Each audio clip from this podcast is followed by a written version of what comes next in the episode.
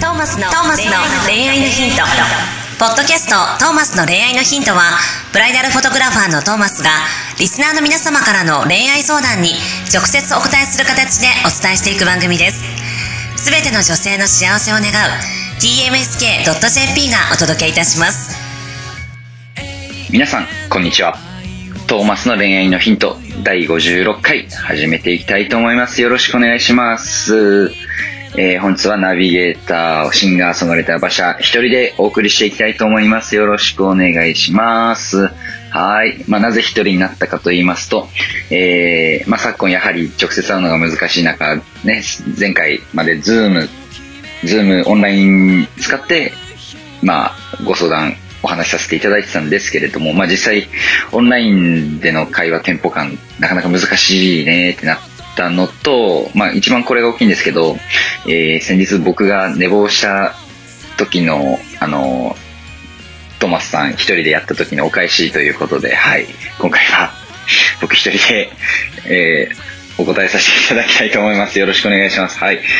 いや、一人って難しいですね、やっぱり。本当にいつも会話形式でね、やってるので、一人でベラベラ喋り続けるということで、えー、もう本当に僕独自の、えー、恋愛経験そこまで豊富ではない僕の独断と偏見が完全に純粋な独断と偏見で今日喋らせていただきます。よろしくお願いします。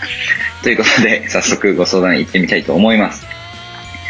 えー、20代フリーランス女性の方からのお便りです。好きな人がいます。しかし好きな人にも好きな人がいます。いつか自分を好きになってもらいたいと思ってしまう反面、2番でもいいからそばにいたいとも思っています。彼には幸せになってもらいたいです。そんなことを考えて気持ちに整理がつきません。うーん、なるほど。2番でもいいから。まあ、でも、彼に幸せになってもらいたいです。そうですよね。まあ、それを思えるのがまずすごく素敵なことだと思います。本当に相手のことを思って、自分の好きだけで動くんじゃなくて、やはり相手を思いつく、なんだろう、思い、おもんぱかれるというか、思えることがまず本当に素敵なことだと思います。なんかすごい真面目なテンションになっちゃうな。あのー、まあ、好きな人の好きな人が、まあ、これ、まあ、確実に別の人っていうことなんですかね。もしかしたら、もしかしたら両思いってことはない想定で、まあ、両思いだったらもう、これは甘酸っぱくていいっすね。まあ、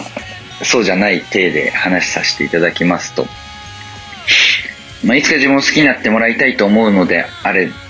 ば、まあ、まずはそうですね、あのー、まあ、具体的にどこで言えば僕は2番でもいいからそばにいるべきかなとは思います。ただそれはその2番に甘んじるっていう意味ではなくて、あのー、まあ、虎視眈々とね、もう寝首をかく準備じゃないですけど、あのー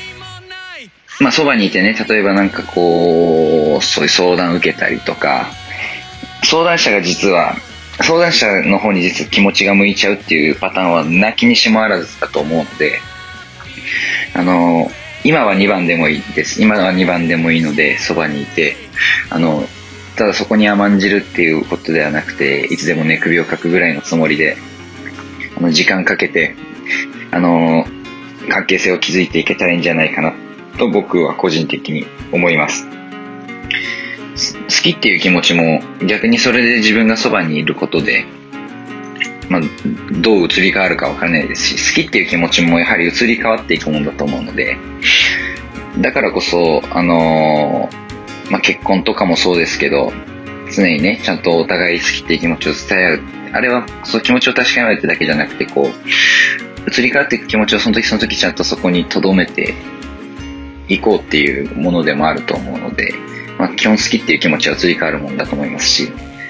もし今その好きな人のそばにいて、ずっとその気持ちをね、自分で確かめ続けながら、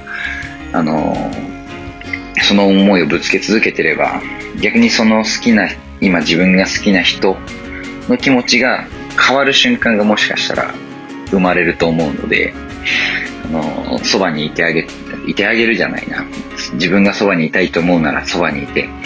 ただこう、早まる必要はないかなと思います。もちろんすぐにでもね、そばにいることがもしかしたら、あの、苦しい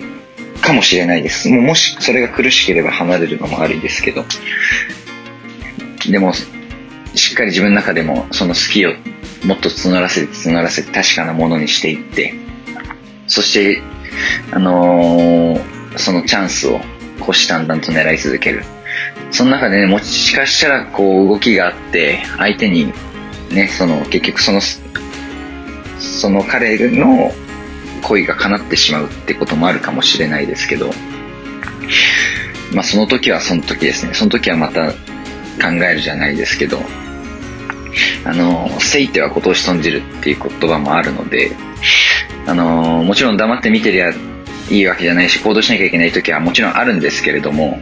あの必ずしも無策に何か突っ込むとか、あとは別に勝手に身を引いて2番で甘んじるっていう必要もなくて、まあ長期戦ですね。恋愛も長期戦でやれることはあると思います。なので、まあ最初からね、こう、その気持ちをしっかり秘めて、しっかりと準備して、そばにいられる状況なのはまたこれ幸せなことじゃないですか。多分、だから、今は2番でいいからちゃんとそばにいて、で、自分の気持ちを確かめながら、また相手の気持ちの変動にね、まあちょっと、き、なんだろう、アンテナ張りながら、こう、いつかチャンスは巡ってくる、そう信じて、あの準備していくというか、まあ、そういう感じでもいいんじゃないかなと思います。はい。一人だとすごい真面目になっちゃうんですよね。いつも会話の中なんでテンションもうぶち上げてやったりとか、まあ、トーマさんと話すと、やっぱ単純に元気出るんで、やっぱトーマさんの明るさに引っ張られるところなんですけど、実はこそこんな感じで真面目なテンションで喋っちゃったりしますが、はい。まあ、本当に自分の気持ち大切にしていただきたいですし、だからこそね、あの、必ずしも今すぐ動く必要はないと思うので、3ヶ月、4ヶ月、もしかしたらもっとかかるかもしれませんが、ぜひ、その思いが叶うことを祈っております。ということで、えー、一人、難しいですね。まあ、次回はちゃんとトーマさんとできることを 祈っております。ということで、えー、今週もありがとうございました。See you next week. Bye. 今日のポッドキャストはいかがでしたか？番組ではトーマスへの質問もお待ちしております。ウェブサイト tmsk.jp にあるフォームからお申し込みください。URL は www.tmsk.jp www.tmsk.jp です。それではまたお耳にかかりましょう。ごきげんよう。さようなら。